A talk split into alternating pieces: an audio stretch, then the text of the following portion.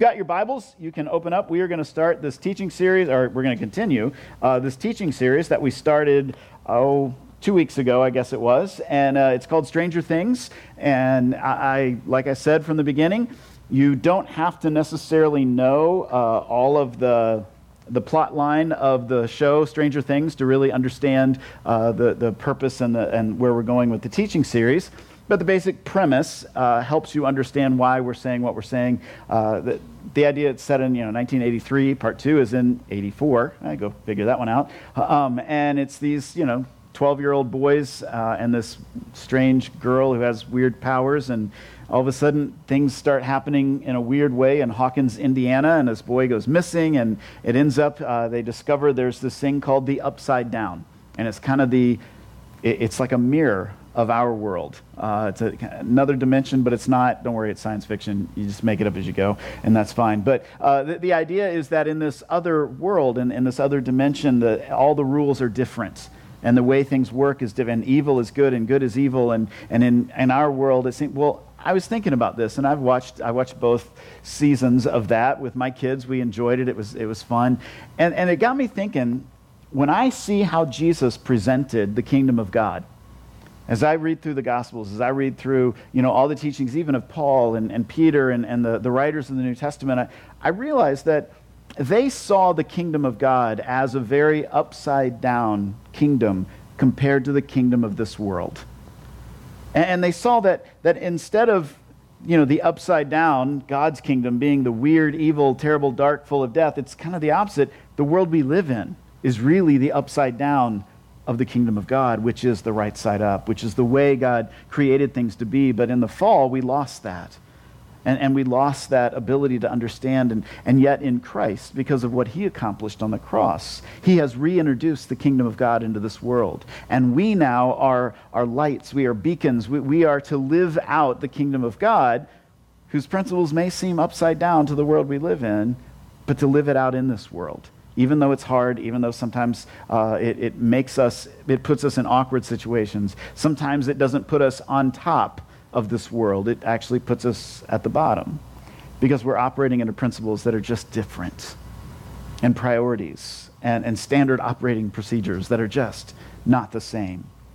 And, and so, uh, you know, the first week we said that the first reality of the upside down of God's kingdom is that love wins. Right? Not, not hate, not power, not any of those things, but love is what will win. And Jesus demonstrated that on the cross because he, he said, I have come to, to love you and to show you what love is by giving myself and to sacrifice myself for you. So we learned that love wins. Last week we, we explored the upside down principle that the first will be last and the last will be first. And we said in, in this world, things like, and we came up with several P words, right? Popularity, power. Uh, we, we, looked at prominence and, these, you know, all these different things, right? Prosperity, knowledge that uh, Chase shared, uh, which I didn't get to tell him this, and I wish he was here so I could tell him. Uh, he's this is anyway.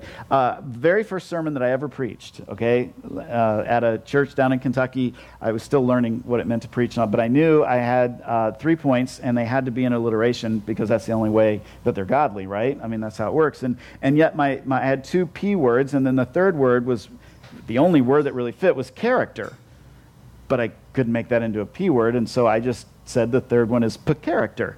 And so Chase, see, he's just a budding preacher waiting to happen. and so that, that's the, so I understand where he's coming from. But, but we looked at these things that in this world is what puts you on top, but, but God says in his kingdom, it's the opposite.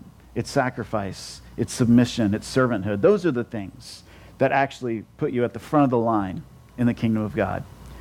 And so this week, I want to explore a third reality. And, and in doing this, we, we have to look at one of the teachings that Jesus gives that is interesting and it, it, it kind of makes us think about things in a different way. And, and I'll warn you, you know, right off the bat that Jesus talks about money a whole lot.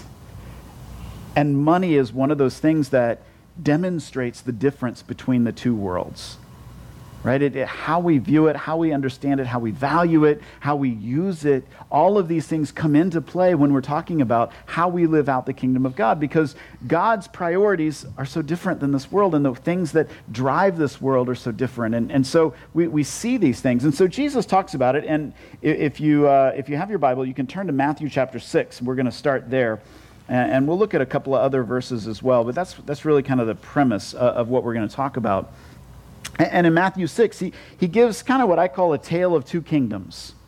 He says there are two different kingdoms at work in the world today. There's one that is, you know, happening. It's kind of the powers of, as he calls it, this world, the fallen world, the world that is not submitted to God. That there's a way that it operates, and then there's the kingdom of God. And so he offers these two different ways of looking at things. And so he, he tells it this way, and, and he's, he's responding. He's telling the, the disciples this is what it means to, to be rich in this world. This is what it means in God's view to, to view things and stuff. He says, Do not, I'm starting in verse 19 of Matthew 6, do not lay up for yourselves treasures on earth where moth and rust destroy and where thieves break in and steal. But lay up for yourselves treasures in heaven where, where neither moth nor rust destroys and where thieves do not break in and steal. For where your treasure is, there your heart will be also. He goes on, he says, The eye is the lamp of the body, so if your eye is healthy, your whole body will be full of light. But if your eye is bad, your whole body will be full of darkness, and then the light in you is actually darkness. How great is the darkness? You see all these already these kind of upside down principles. Things are just opposite. They operate in a completely different way in God's kingdom versus the kingdom of this world. And sometimes we need to step back and recognize that things just are different. And it's okay to say the way the world operates, the values that it has, it's okay to step back and say, no, I'm not going to operate that way. I'm going to be different. So he finishes. He says, No one can serve two masters. And this is where he sets up the two kingdoms. For either he will hate the one and love the other, or he will be devoted to the one and despise the other. You cannot serve God and money. The word that he uses there, in some of the translations, it just says mammon. You cannot serve God and mammon. And it's actually the name of a, a little g god, maybe even a demon, that uh, people would recognize as in charge of wealth, as the one who drives wealth, who, who drives prosperity, who, who you know, really rules your life when it comes to how you understand your stuff and, and the drive for more and more and more. And he's saying, listen, you, you can't serve the power in this world that is all about having, having, having, being bigger, having more. You can't serve that God and serve God the Father because the two kingdoms will not operate together. You can't serve them both because they're opposites. And so he creates these two, this idea of these two kingdoms. The first one is the kingdom of mammon. And, and, and, I'm just curious, if you think about the world today, what are some of the key characteristics of the way our world sees money, the way our world sees stuff, the way our, our world sees how to make headway in, in, in having these things? How, what are some, some guiding principles that you've just noticed in, in the world today? What are some underlying characteristics of the kingdom of this world, especially in this, in this context? Anybody have? That's right. He who has the most toys wins. And I, I, do like the, the bumper sticker that follows that too. You know, he who dies with the most toys wins, but the other one is he who dies with the most toys still dies. Yeah. What, so, yeah, I mean, get, get, get, gather as much as you can uh, because that's how you know that you've made it. All right, so there's one. What, what else? Tell me some other things that you've seen that drive this world or that show how this world drives. Okay. If you have problems, oh, I just need to make, if I made more money, I'd have it. Okay. So, yeah, so, so stuff becomes an answer to problems and, and, and seeking after stuff becomes a way you solve problems. And, and there is, there's just enough truth in that, right, to make it dangerous. Because if I have problems of debt, having more money to pay off the debt does answer the problem. Uh, it doesn't always solve the issue, which is why am I in debt? what happened to get to this point, or will I actually use it in the right way? But it's a starting point there, yeah. You're not cool in brand A, but brand B, that's where. Right, right. It's, it's driven by popularity in that way, right? I mean, as long as something is the cool thing, then yeah, it's the cool thing. Everybody wants to have it. And if you don't have it, you're less than. So the inverse.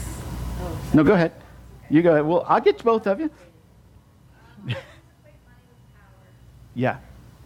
Yeah, he who has money has power. And he who has power sometimes has money, but usually can get whatever he wants, right? and that's, yeah, money and power go hand in hand. Is that what you were going to say or different? a little different. I Okay. was going to say that the so if having power and wealth is good, and that's like Yes. win, then the inverse of that, to be poor Yes. is is sort of a It's I don't think negative. It's a bad condition, but it's like it means you did something wrong. It's a blight on your character if you don't have stuff.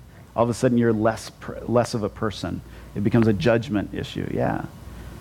And, and, and the underlying thing that I'm hearing in all this is the driving force is, is really like greed.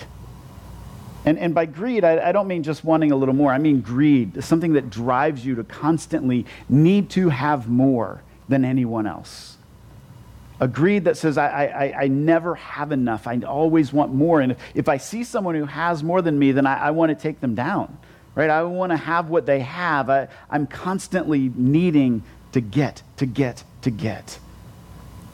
And, and this will, it, it drives us. And, and that's really the way the world is set up, right? I mean, that's why, I, what, are, what are commercials all about? Exactly what Joe was saying, right? If you aren't wearing this, if you aren't driving this, then you aren't good enough. And you want to be good enough, right? So get this. So we've created a, a, a system, in essence, a, a world that operates under the premise you need more or you're not enough. And, and, and that's going to drive us insane. Because I, uh, my daughter was telling me that Apple apparently is going to be releasing like three new versions of the iPhone in the next, you know, eight months or whatever. I'm like, I don't even have the newest you know, I can't afford it. But then they're already releasing, and the thing is, as soon as they release more, the further down the line you are, the more obsolete, and they stop supporting it. So you have to get more. So they've created the system where you never have exactly what you need. You always have to get the next one, the biggest one, the better one. And we just accept this as the way life goes. And we forget that what if there's another way to look at things? Jesus told a story. He told a story in, in Luke 12. He, he, was, he was telling his disciples that, you know, having stuff is not the end all be all. And, and, he, and it's a parable about the kingdom of God, but he, he says there's a farmer, and, and he, he goes out and he sows his seed to the fields, and it, they have a bumper crop, and it's just an amazing crop, actually. And, and, and he's just excited, and, and he realizes, you know, my barns aren't big enough. I don't have enough storage. So I'm, I'm going to I'm gonna tear down my barns. I'm going to build bigger barns, and I'm going to have all this stuff, and I'm going to be rich, and I'm never going to have to worry about anything, and I'm going to just build, build, build, bigger, bigger, bigger, more, more, more. And he's all excited. And so he goes to bed that night knowing that, that he's going to have stuff forever. And, and God says, You fool. you work so hard, you focus so hard on gathering, gathering, gathering, having, having, having. Tonight, your life is demanded of you, and you're you're done on this earth, and what do you have to show for it except big barns? You have nothing on the interior that has made you understand who I am and who you are in me. And Jesus says that that's a foolish way to live, where greed drives everything you do. Now, we've got the key char- characteristics of the kingdom of mammon, of this world, which is greed, right? That just drives everything. You got to have more. You guys described several different aspects of that. But then you've got the kingdom of God, the other kingdom. And from our perspective, often the upside down kingdom. It doesn't really look the same. It, it just doesn't feel right sometimes because it's so different. And, and the key characteristic of the kingdom of God is the polar opposite of greed, which is gener- generosity. Right? I mean, it, it is instead of gathering, gathering, gathering, have, have, have, get, get, get, it's give. It's, it's holding loosely to things and, and giving them away. Not keeping it for yourself, but to say, no, I want others to have. I want to make sure others are able to, to be okay. And, and generosity becomes, in essence, a way of combating greed in our life. It's a way of recognizing that God is the provider of all things. God is the one who gives us what we have. God is the one who, who cares for us. God is the one who's the provider. Uh, all through Scripture, Old Testament, right? In, in Exodus, it says, Bring the first fruits of the harvest in as an offering to God. And why did God work this into the rhythm of the entire life of, a, of, a, of an Israelite? Not because he needed more stuff, God doesn't need anything. But he needed his people to understand that the more they got, got, got, and built and built and built, that they would become greedy and want more and more and more. But the moment that they were willing to say, the first thing that happens, the first fruits of my, of my labor, of my harvest, if I give that to God, I recognize that He is the provider of all things. Even my ability to harvest, to, you know, to work, is, is a gift from God. Uh, in, in, Deuteronomy, he even takes it further. He says, Not only do I want you to give just for, for the, the, the operation of the, the people, uh, of everyone, uh, of the temple, of all that, he says, I want you to gather a tenth of your stuff, of your, of your harvest, and I want you to bring it in. And it's not just to make the temple richer. That wasn't the point. The point was bring it in to have a party. I mean, think about that for just a minute. God commanded his people to set aside a tenth of their stuff for the purpose of a big party together celebrating him and that he provides and that they have what they need. Okay. I mean, kind of, it was kind of like a potluck on steroids, right? I mean, it, it, instead of, you know, on a regular basis getting together, no, no, once a year we are going to get together for like a week and just have this giant party and I'm going to, everybody's going to bring a tenth of what they, they gathered from the crops, from all this, and we are going to put on the biggest party, the biggest feast you've ever seen to demonstrate that God is generous. Therefore, I can be generous and trust that as I hold loosely to things, God will provide what I need. You see, God said, I want you to be generous. Um, in the New Testament, he repeats this theme over and over. Right? He says this is, this is what it means to give. I mean, Jesus, Jesus talks more about money than he does heaven and hell. If you go through and you just under, so Jesus knew that the hold on our hearts that money has is, is way stronger than we sometimes realize. And it's so ingrained in our society and in our culture that I don't think we can see it. I, I don't think we can truly step back and understand what would happen. I mean, I love you said, you know, TV blew up. And I mean, can you imagine if, if for a week, all of us, we had no internet and, and no TV? It would be chaos. There would be rioting in the streets. but I mean, do you see how we don't even understand sometimes how connected to this world we actually are?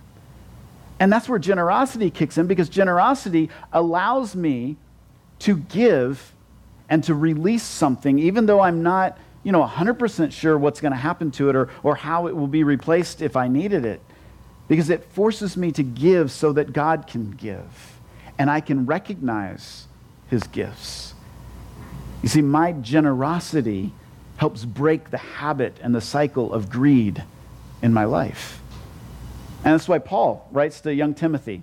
Uh, Timothy, young, he wasn't young. He was, he was, you know, leading a church, okay? And, and, and he's leading several churches probably, and, and he's helping train these elders and train these people. And, he, and, and Paul says, you know, hey, entrust into these, these men that, that you've been working with, entrust them with, with this knowledge so that they can then teach. And, and one of the things at the very end of this letter of 1 Timothy in chapter 6, he writes to him, he says, hey, don't forget, for those people in, in your little congregation, your community of faith that are rich, he says, I, I, want you, I want you to tell them something. Tell them something really important. He says, charge them not to be haughty, nor to set their hopes on the uncertainty of riches, but on God.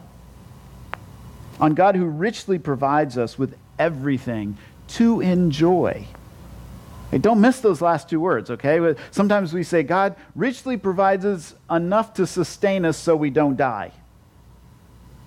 But that's not what he says. He says he provides for us to enjoy.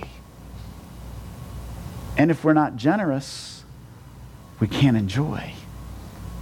If we're greedy, then we're constantly worried about getting more, and so we don't enjoy what we have. So, so tell them, don't put your, your, your hope and uncertainty of riches, but on God who richly provides us with everything to enjoy. They are to do good, to be rich in good works, to be generous and ready to share, thus storing up treasures for themselves as a good foundation for the future, so that they may take hold of that which is truly life. Paul's telling he says, listen, you got to tell them that they need to be generous. This is the way it kind of helped me to shape it in my mind this week is greed is all about getting a bigger piece of the pie.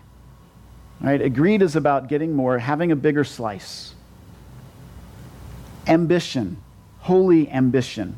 Because I, I don't want anyone to think I'm saying just sit around, because that's not at all what, I mean, Paul says in several, if you don't work, you don't eat right? I mean, so there are places where he says, I want you to work. I want you to earn. I want you to do what it takes and, and, and, and recognize God in the work. But then when you also see the benefits of that, I want you to be generous.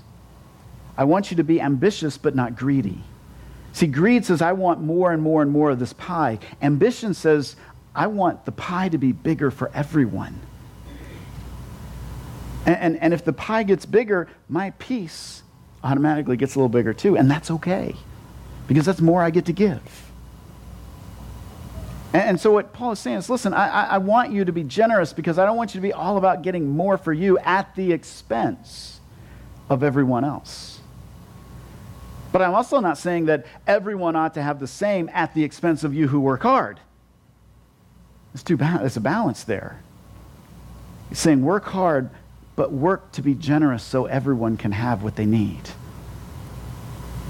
And it's a tightrope, right? It's hard to be, it's hard to follow that because we don't live in a world that celebrates that, that really sets us up to do that. And so we have to say, God, I, I want to be generous so that I'm not greedy.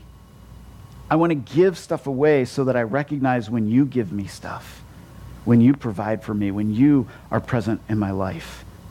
And I want to see how other people understand that your provision may have come through me and that you bless others through me. That's what generosity does. It, it breaks that cycle of greed. It's, it's a way of investing yourself in others. And that's the reality, third reality that we're going to that we are learning today is the upside down reality number 3 is that you invest in yourself by giving yourself away. You invest in yourself by giving yourself away. Jesus says, unless you come and die, you can't find life. If you want to give, if you want to invest in yourself, you want to grow as a person, you want to become all that God has called you to be, then you have to actually give yourself away. And, and let's be honest, that requires faith. That, that requires trust and honesty. That requires phone calls out of nowhere. You just never know. And that's all right. It requires us to say, God, here I am. I, I'm giving myself away because I want you to make me into who I need to be. How do we do that, real quick? really, really simple. How, how do you become a generous person? How do you combat greed by becoming generous? You know, first of all, you, you start now. Don't, don't wait till you have enough. Don't wait till you have a better job, bigger income bigger savings, better IRA. Don't wait. Start now with what you have. Second of all, start with your church. I'm not asking you to go out and to, you know, give everything away to anyone you see. Start within this community. Um, it, it, it's about starting here and saying, I want to support this church, this ministry, this, this community of faith in a way that we can then together benefit this entire community. And, and so we start now, and we start with, with our community of faith. And I, I was talking to a couple of pastors this week, and, and they were, uh, one of them, their, their church is really struggling financially. And, and part of it is because they're under this big debt that this particular pastor had nothing to do with. He inherited it. Um, and, and they're really struggling, trying to figure out financially what to do. And, and so it kind of went around, hey, you know, people saying, well, how's your church? you know, they just, you got to know, right? Everybody's curious. And, and I began thinking about, you know, our church, and, and we've had tight, it's always tight, okay? I, I, don't remember a time that we just had cash, you know, coming out our ears and it was never a problem. Um, it's always been tight. But I started just reflecting on the size of our congregation and the way we, we give. I said, you know, I got to be honest. I love our congregation, and they love this church, and it's evident by the way they give. Are there probably some in here who don't give anything or don't care. Yeah, probably. I don't keep track of that. That's not my job. Okay. Are there others who are extremely generous? Absolutely. But I mean, I just look at if you just, you know, take names off of everything and you just look at an average of how much people here give versus the attendance. We are above average in America today. Okay, so, so I know I'm, there's a little bit of me preaching to the choir here when I talk about generosity. I do understand. I'm not doing it to make you feel guilty. But I also want you to remember that Jesus talks about it a lot because we tend to forget. And the world's, um, the world's message about greed and stuff is so prevailing and so prevalent in everything we do that we need to be reminded that God says, start with your body of faith, with your community, and, and be generous to it so that you can recognize when I'm giving to you. Right? It's not because, you know, we need more and more. No, it's because you need to recognize where God is working in your life. And so you do the discipline of generosity and say, Here, Lord, I'm giving this back to you because I want to see you work in my life. And so we start now, we start with our, our local community of faith. But then the third thing is we, we track God's faithfulness. We, we basically say, okay, God, I, I'm going to set aside 10%. Like you said in the Old Testament, and you've mentioned it in the New Testament in various ways. I'm going to set that aside. I'm going to give it to you, to your church, for your purposes, for your ministry. I'm going to do it because I want to break greed out of my life. And I know wherever my treasure is, my heart's going to follow it. That's what Jesus said, right? Where your treasure is, your heart will follow. So if I'm investing here, then my heart's going to follow it. I want it to succeed. I want to see things grow there because that's where my treasure is. and because of that, I, am I'm, I'm going to give. And God says, if you do that, you're allowed to track my faithfulness. We could even say you're allowed to test God in this way. It's the one area that God says, no, go ahead, really, test me. Malachi 3. He says, test me in this. If you are generous, you will see that I am generous back. It's not a tit for tat type, if you give X amount, I'll double it, or, you know, there's no formula here. It's just a simple, hey, listen, I promise you I will be faithful. Will you trust me enough to be generous, to see my faithfulness happen? And, and, I could give testimony after testimony of seeing God do this. I was sitting with the elders six weeks ago, and they were saying the same thing, and they'd be willing to testify even. so, and we may have them come up sometime and talk about it. Uh, not today, though. Sorry. I know, Chris, you were anxious to get up in front of everyone and talk, but not today. Next week, maybe, or something. but I mean, just over and over, the same thing they've said. We, have seen God. I, I've talked to too many people who have said, Yes, I've seen, and I track his faithfulness. It's okay to say, God, I want to be generous, but I, I want to also keep a record of how you bless me. So that when I come on, on Sunday mornings and I worship, it's a worship that's based on knowledge of God's faithfulness, an experience of God's giving and generosity to us. So if you want to be generous, if you want to break greed, then start now. Don't wait. Start here with this group, with this ministry, with this church, and then track God's faithfulness. And tell me how it turns out. Report back. I mean, in God's economy, He, he, uh, he promises He'll show up. So share it with people. Say, I trusted him, and look what happened.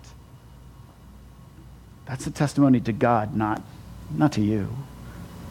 Because when you invest yourself in others, you're actually investing in yourself.